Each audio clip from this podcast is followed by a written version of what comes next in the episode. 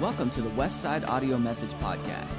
We hope you enjoy today's message, and if you're looking for more ways to connect with Westside Assembly of God, feel free to check us out at www.westsideag.org. You'll find all the information about our service times, upcoming events, and opportunities for you to plug in and get connected with Westside Assembly of God.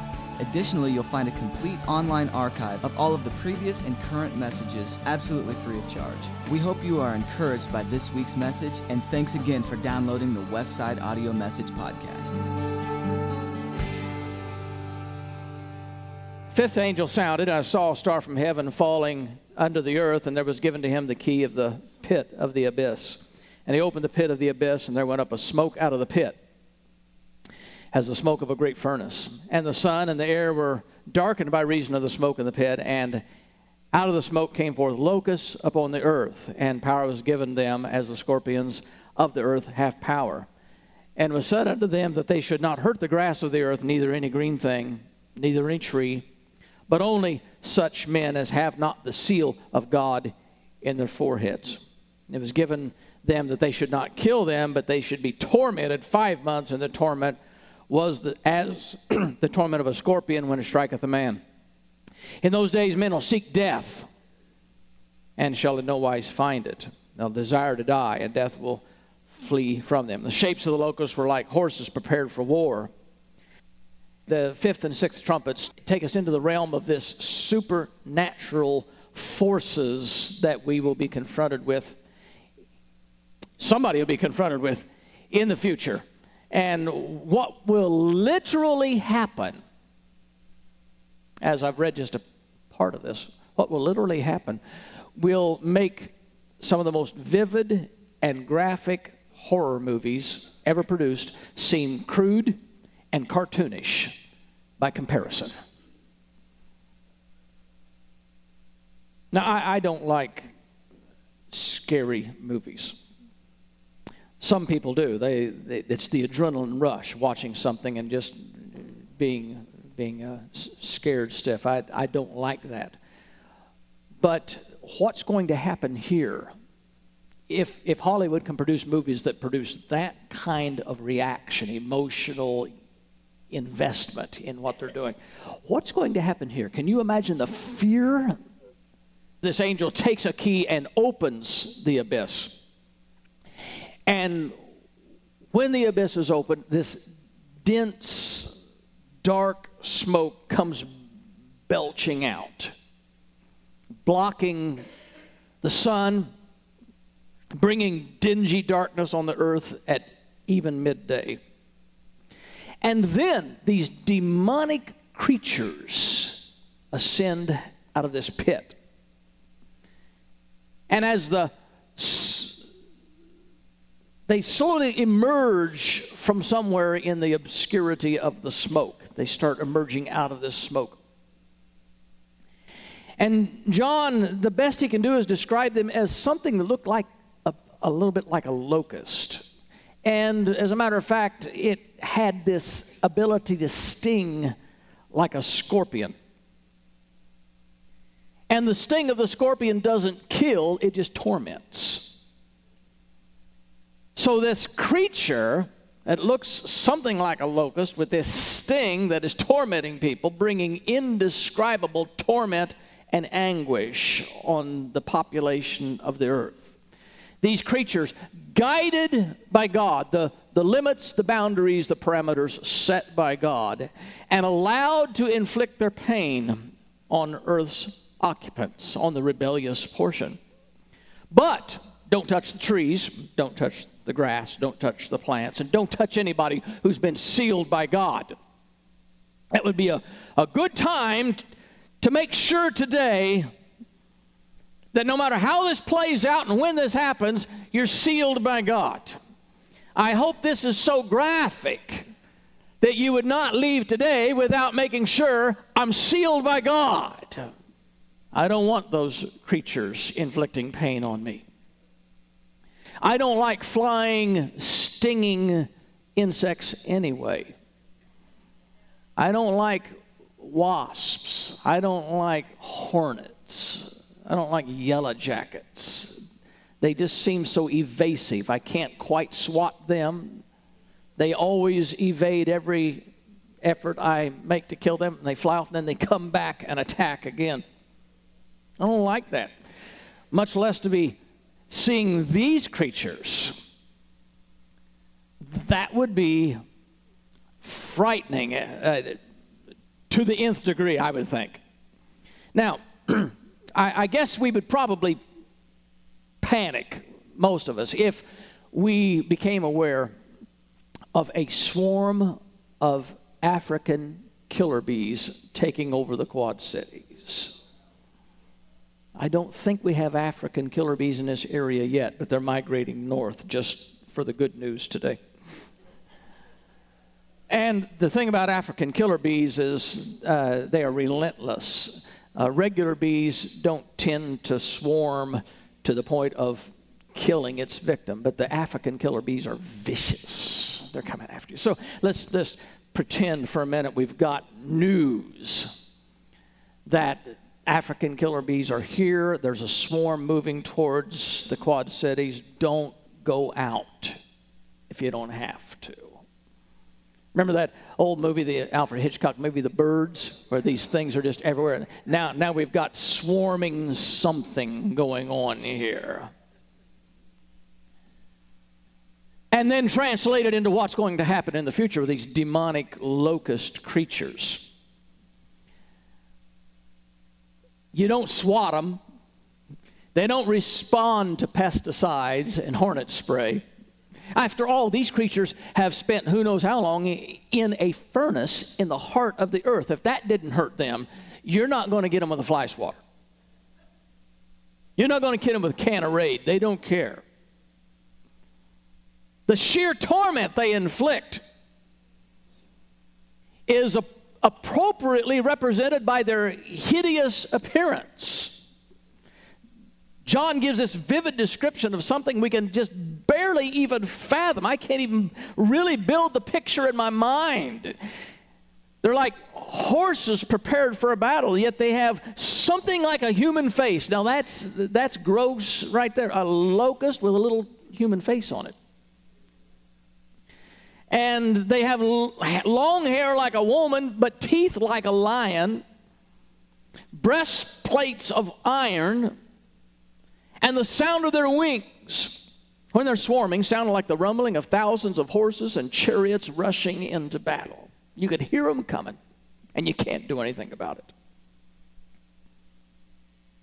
For five seemingly eternal months, these things swarm and torment day after day, night after night, 24 hours a day, seven days a week, with no relief.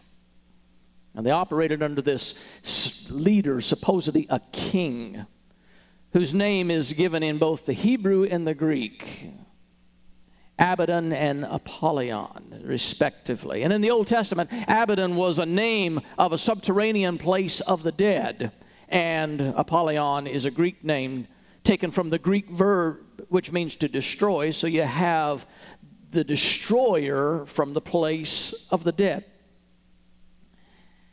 And then we move to the sixth trumpet, and there are four angels released from underneath the river Euphrates. And that bit of information piques our interest because who are they? Why are they there? How did they get there? How long have they been there? Why are they under the Euphrates? And we're not given answers to any of these questions, so it's this mysterious thing about four angels.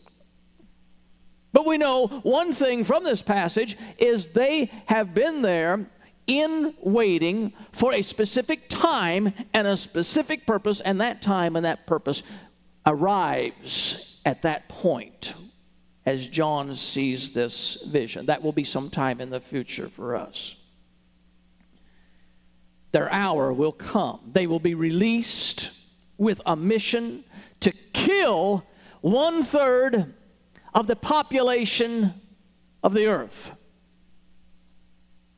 And along with the release of the angels, there appears an army of 200 million. And again, these are grotesque creatures that have a composite appearance of somewhat of a horse with a lion's head. And they all spewed fire and smoke and sulfur from their mouth. Three plagues fire, smoke, and sulfur, all three of which are responsible for slaughtering multitudes. And the tails of the horses, John describes as a snake, a serpent. These creatures, Hollywood could not have invented anything any nastier than what you're seeing right here. A horse with a snake for a tail that's got a head on the end of it. Don't walk around the back of that horse. And that mouth of that snake, able to inflict pain and bite. This is disgusting.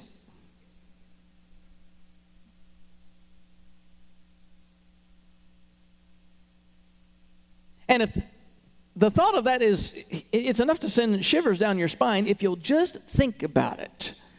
And think about the sheer number 200 million the sheer number of these creatures up on the face of the earth. And here's the amazing summary of these terrifying judgments. Those who survived the remaining two-thirds that did not get killed yet. Those who survived remained stubbornly unrepentant. That blows my mind. What they have pictured here haunts me, bothers me so much that if I'm thinking the only thing I have to do to avoid these nasty locust creatures and these horses with snake tails that are running around tormenting and killing people is just to repent, I'm ready right now. If that's all it takes, Lord, I'm getting right with you today. And at the end of this, with the locusts and these beasts, tormenting and killing one out of every third person. Look on your pew, pick out two other people, and say, Which one of us is surviving? Two out of three survives, one out of three dies. And they're not repenting. They didn't repent of the work of their hands. They didn't stop worshiping their idols. They didn't repent of their murders, the Bible says. They didn't repent of their witchcraft, their sorceries. They didn't repent of their sexual immoralities. They didn't repent of their theft. For that matter, they didn't repent of any single sinful thing they were doing. These judgments were specifically designed to drive people to repentance. And the Bible describes a people whose heart has grown so hard, so calloused, that these creatures cannot drive them to decide to repent before God. Neither did they repent. That's the part I can't get my brain around. Why not? And, and you know what? we are dealing with people today from whom will descend these hard hearted people that will not repent, even in the face of this, this unholy, ungodly, frightening judgment that they just, they, it won't move them. They don't care. And maybe some of the people whose descendants will be like that are already carrying that attitude. What does it take to get people to repent anymore? It's getting to where people today are so hard hearted, they're not repenting. When it looks to me like there's plenty of reason to repent and come back to God. We just had a horrible tragedy hit our soil. The 9 11, the, the, the Twin Towers, the jets that were driven in there. And for the following Sunday, there was an explosion in the population, in the congregations of the churches. People wanted to go to church, but there was no long lasting change. Temporarily, they wanted to go and be religious for a Sunday. But long term, it did not turn the nation back to God. What is it going to take? How hard hearted can people be? There's a hardness setting into the hearts of men and women these days. It's more than passively not having time for God, it's way beyond that. It's a bitter hatred for God. It's a bitter hatred for decency, holiness, purity, righteousness. We see it in the way men and women openly mock things we once considered honorable and decent. They mock virginity. What chance do our young people have when they are mocked and ridiculed and shamed because they choose to protect their virginity rather than give it away to the lowest bidder? And yet they're made to feel ashamed for taking a stand. What chance do they have? They mock sobriety. If you don't go out and drink with your buddies, you're some kind of a weirdo. They're mocking uh, virtue and righteousness. They mock holy matrimony. They mock our God assigned sexuality. They celebrate perversions like never before. And it's far beyond people fighting for abortion rights. It's to the point where they are celebrating abortion with joy and satanic glee. That's the hardness of the heart of the people we see today that will give birth to the people who will be so hard that even these kind of judgments will not cause them to turn to God and repent of their thefts, their murders, their leading, uh, their lying, their cheating, their sexual immorality. They will not repent it appears as though nothing will drive them back to God. They mock Jesus Christ, they mock his followers, they mock the Bible, they call it irrelevant and antiquated. They sin with reckless abandon and zero remorse. Their consciences have been so seared with a hot iron, they feel no compunction for their sins. And all of this we see today is the foundation for what we read about in Revelation. It's coming. The hardness is going to get harder and harder, and more and more people get hardened to God. When even the most repulsive and gruesome judgment that sweeps across the earth, one out of every three people die. And the calloused hearts of those who become so die-hard, unflinching God haters. They just will not budge. They watch their friends die, they watch their families die, they watch their babies die in their arms under the judgment of God, and they still stand and dare to curse Him. What is it coming to?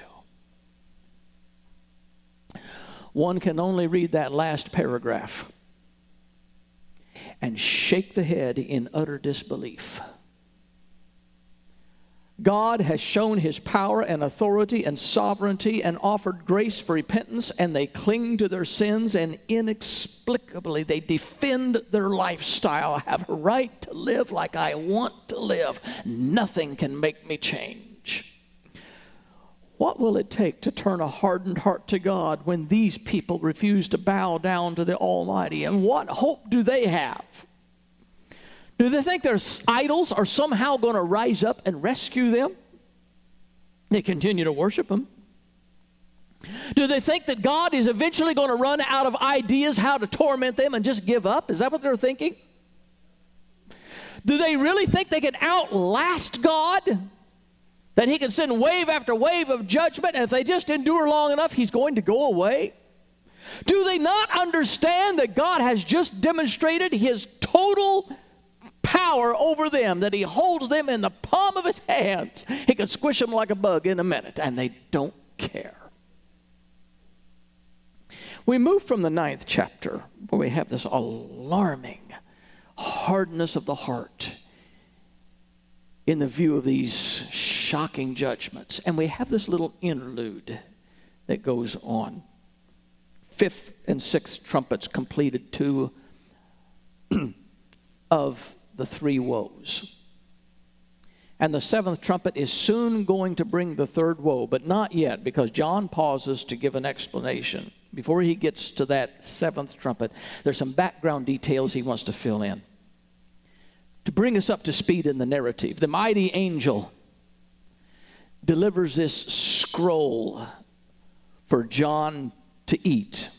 And then we have the scene of two witnesses. And after those two scenes, then John resumes with the seventh trumpet. We won't get into the two witnesses today, but let's talk about the mighty angel. We have this vision of this mighty angel descending from heaven. He's robed in a cloud, he's crowned with a rainbow, his face shines like the sun, his legs appear like two fiery pillars. He stands on earth, one foot on the sea, one on the land, and he has this little scroll in his hand that was unsealed. It was not necessarily unrolled, but the seal was broken on us. It was open. And he shouts like the roar of a lion. Now, there, the descriptive words there leads some people to suggest this mighty angel is Christ, but it doesn't necessarily have to be Christ because we're, we're, we're uh, curious about why John never did plainly identify Jesus Christ like he did elsewhere when he saw the Lamb of God but he's just a mighty angel. So let's let's just go with the possibility this is not necessarily Jesus Christ. It is a powerful, mighty angel at the very minimum, okay? At the very minimum. In so doing, we can focus on one thought. If that kind of an angel created by God that can shake the earth with his voice, like a mighty roaring lion that can stand on earth with that much power and that much authority and that kind of uh, regal uh, robe and, and adornment. If that kind of mighty angel is still under God, how powerful must God be? He's got that power working under him. How great is the Almighty? Then the angel I had seen standing on the sea and on the land raised his hand to the heavens. And he swore by him who lives forever and ever, who created the heavens and all that is in them, the earth and all that is in it, and the sea that and all that is in it, and said, There will be no more delay. He makes this declaration. Now, things just leap out at me as I read that. First of all, I'm going to deal with how God is described here the angel standing on earth, lifting one hand toward heaven. And, I, and I'll come back to this in a minute. But it describes God lifting the hand to who? Swearing by him who lives forever and ever. I don't know if any of you have spent any time trying to get your brain around the eternality of God or not. But I do that from time to time. And every time I do it, my brain short circuits. I cannot get this comprehended. And I think, somewhat sympathetically, no wonder people have a hard time believing there is a God, because here is this being that is eternal. There always has been a God. There never was a time when there was not a God. How can that be? How can there be a God who has no origin? How can there be a God that as far back as you can, can forever and ever and ever? How did that start? And then you're reminded, but we're not talking about it started. There was no start. Well, how can that be? How can there always have been a God for billions and billions and billions and billions and billions of years and never not been a God? And, and uh, my mind keeps wanting to go back to who deemed that that would be, that there would be a God. He's self existent.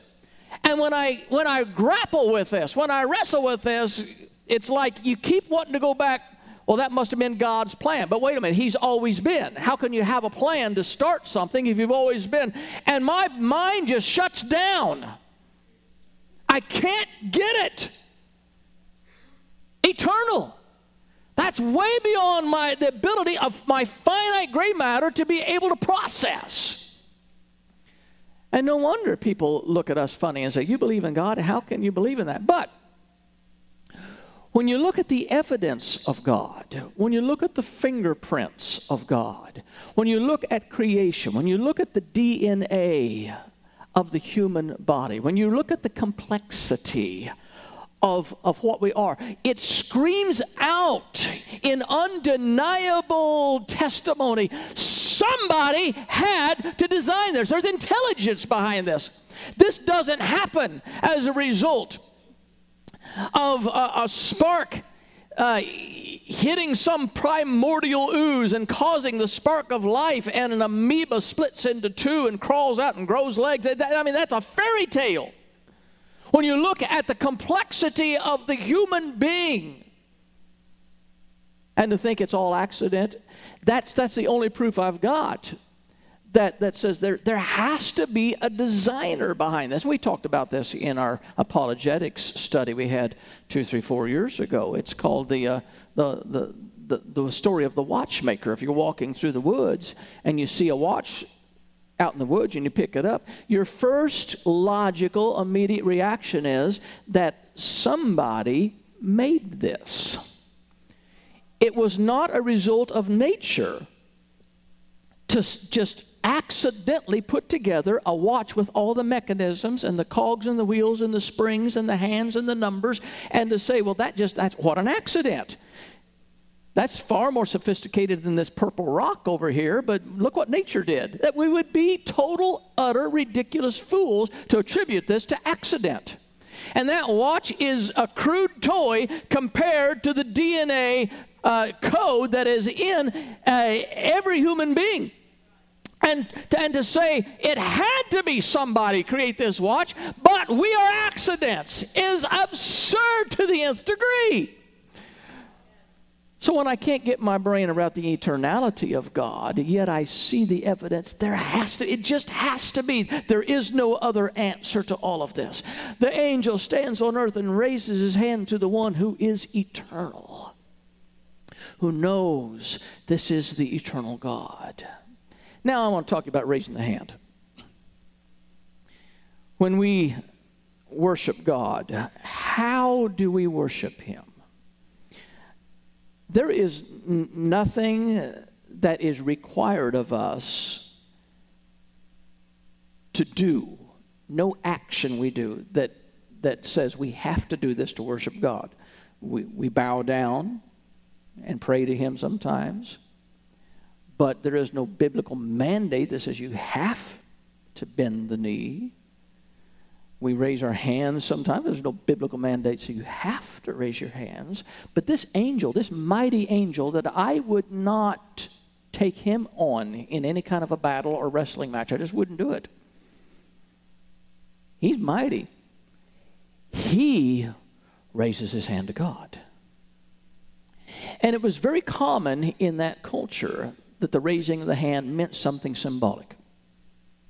The Greeks would raise their hand as though to symbolize they were grabbing a hold of Zeus. And while holding on to Zeus, they would make their proclamation that I'm holding on to God, and what I'm saying has to be true because I am clinging to Zeus. And if I don't tell the truth, what might happen to me? Now, it, it crosses cultures, the raising of the hand. So here's the angel raising his hand to the one that is eternal, the one that is greater than him.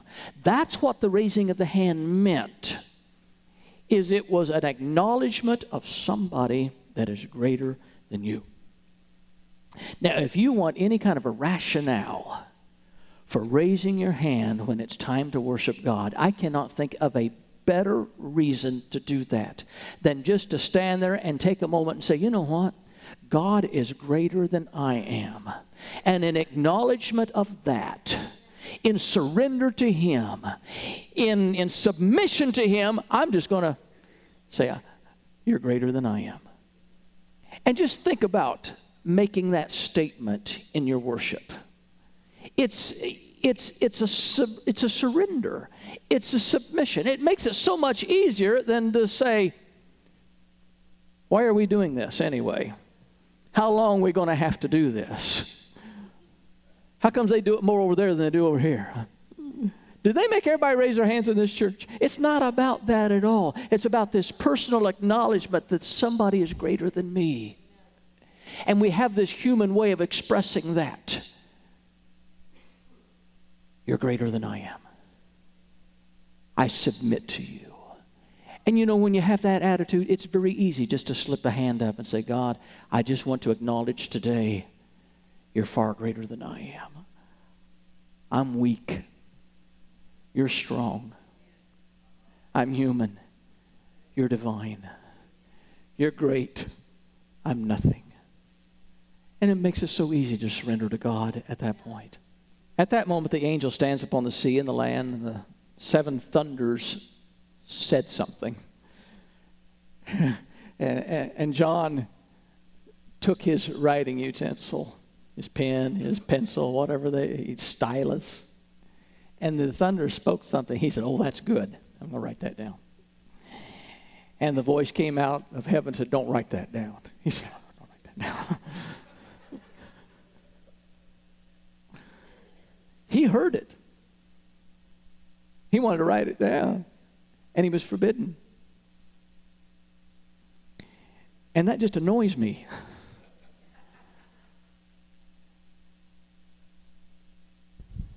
you know, if you know something I don't know, don't tell me you know something I don't know and can't tell me. That's just torment. I know something you don't know, and I can't tell you what it is. You drive me nuts. Come on, tell me. Tell me what it is. I can't. Why, why did you tease me? I was a whole lot happier not knowing than to know, and then you taunt me, but I can't tell you what it is. And John has just taunted me. We've got this message of these seven thunders, and I'm dying to know what it is. He, he said, I was going to write it down and tell you, but I can't now. Deuteronomy 29 29. Do not turn there yet. How many of you know what it says? Stick your hand up. Deuteronomy 29 29. Well, then this is something you should lock in your mind right now. This is something you should always get a hold of. The secret things belong to the Lord our God. But those things which are revealed belong to us and to our children, that we may do the words of the law. Just remember that. If you can't remember just the per- first part, the secret things of God belong to Him. Deuteronomy 20, because 29 29 is easy to remember, right? Remember that. Make that one you never forget again. Because what it's telling us is there are certain things that God just isn't going to tell us. And that's the way it is. Deal with it. Quit being so anxious about God. I just want to know. I just want to know if I could just understand. Now, there's some things God may tell you. But there's certain things you're never going to know. And you got to move on. You got to get over it. You got to forget about it because God knows and you don't. And you're not going to know. But He still expects you to love Him and to trust Him. And that's the dynamic of our relationship with Him. He will always know things you don't know. And He will sometimes choose never to tell you this side of heaven. That's where you have to live life in that, that realm of faith, knowing that you have to walk without understanding sometimes. You have to trust without knowing the details sometimes. You are emotionally invested in this reading and suddenly you are denied the message. Moses understood that thousands of years ago when he put that down. Secret things belong to God we have to know the same thing. We have to learn to be content with that reality. And then the angel takes this little scroll in his hand and he says to John, Here, have a sweet scroll.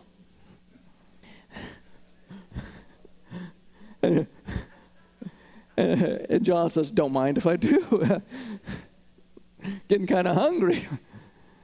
So he takes this scroll and he puts it in his mouth. He said, That is one sweet scroll tastes good. And he hits his stomach and it turns on him. so, what did you put in that?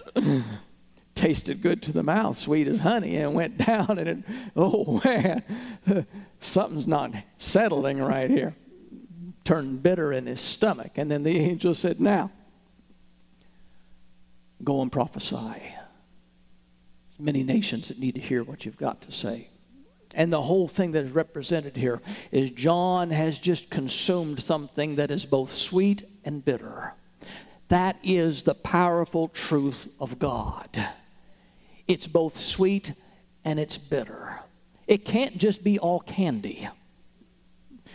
If you want a sermon that's all candy, you'll have to keep looking. If you want a sermon that's all bitterness and fear, you have to keep looking. We're trying to, what do they call it? Fair and balanced. That's. the That's the word today. We're trying to be fair and balanced. You preach the word of God, and sometimes it's going to be the sweetest thing you ever heard, and sometimes you're going to go, oh, me. That hurt. But that's the power of the truth. And John was responsible to take that and continue to prophesy the truth.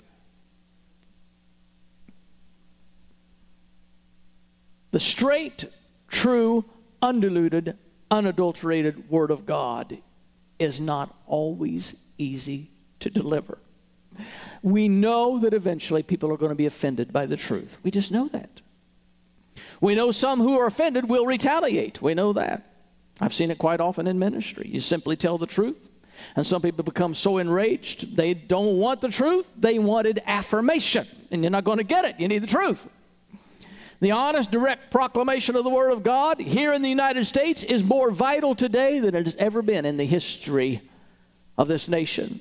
Yet we know it is bound to be less popular and less received today than ever before. You just can't dilute it.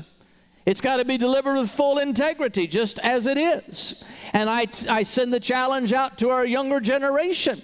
You've got to know the truth of the Word of God. You cannot buy into the lies of this culture and, and this age and this time. They're going to twist the truth, they're going to turn it around. And you've got to stand square on the truth of God's word and stand unflinching and stand without apologizing. If you're the last person on earth that believes it, you have to stand and believe it. You cannot give in to the pressures of this world to change and compromise the truth of God's Word.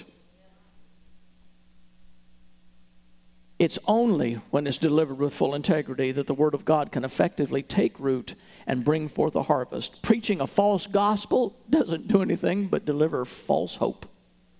It has to be the preaching of the true Word of God. And like John, we have to proclaim the good news that is both sweet and bitter.